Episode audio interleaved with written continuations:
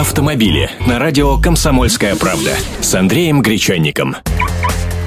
Здравствуйте. Это ужасно. Результаты опроса, которые я сейчас вам приведу, ну просто из ряда вон. Сотрудники суперавтомаркета «Формула-91» недавно опросили 400 человек, из них 80% мужчины и 20% женщины. Спрашивали, какой автомобильный подарок они бы хотели получить на Новый год.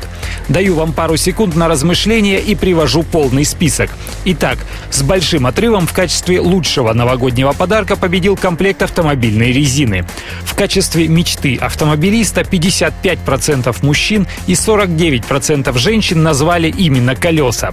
Дальше едем. 15% мужчин были бы рады получить автопылесос, 14% видеорегистратор, 11% навигатор, 3% ответивших мужчин были бы рады найти под новогодней елкой компрессор, а 2% респондентов обрадовали бы чехлы на сиденье.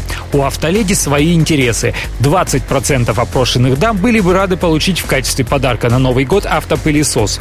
19% навигатор, 10% видеорегистратор, 2% респонденток были бы рады салонному ароматизатору воздуха.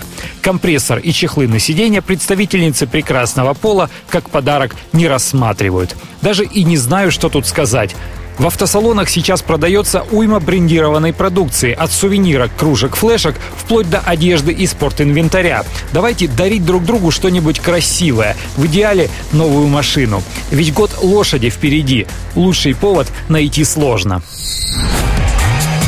Автомобили с Андреем Гречанником.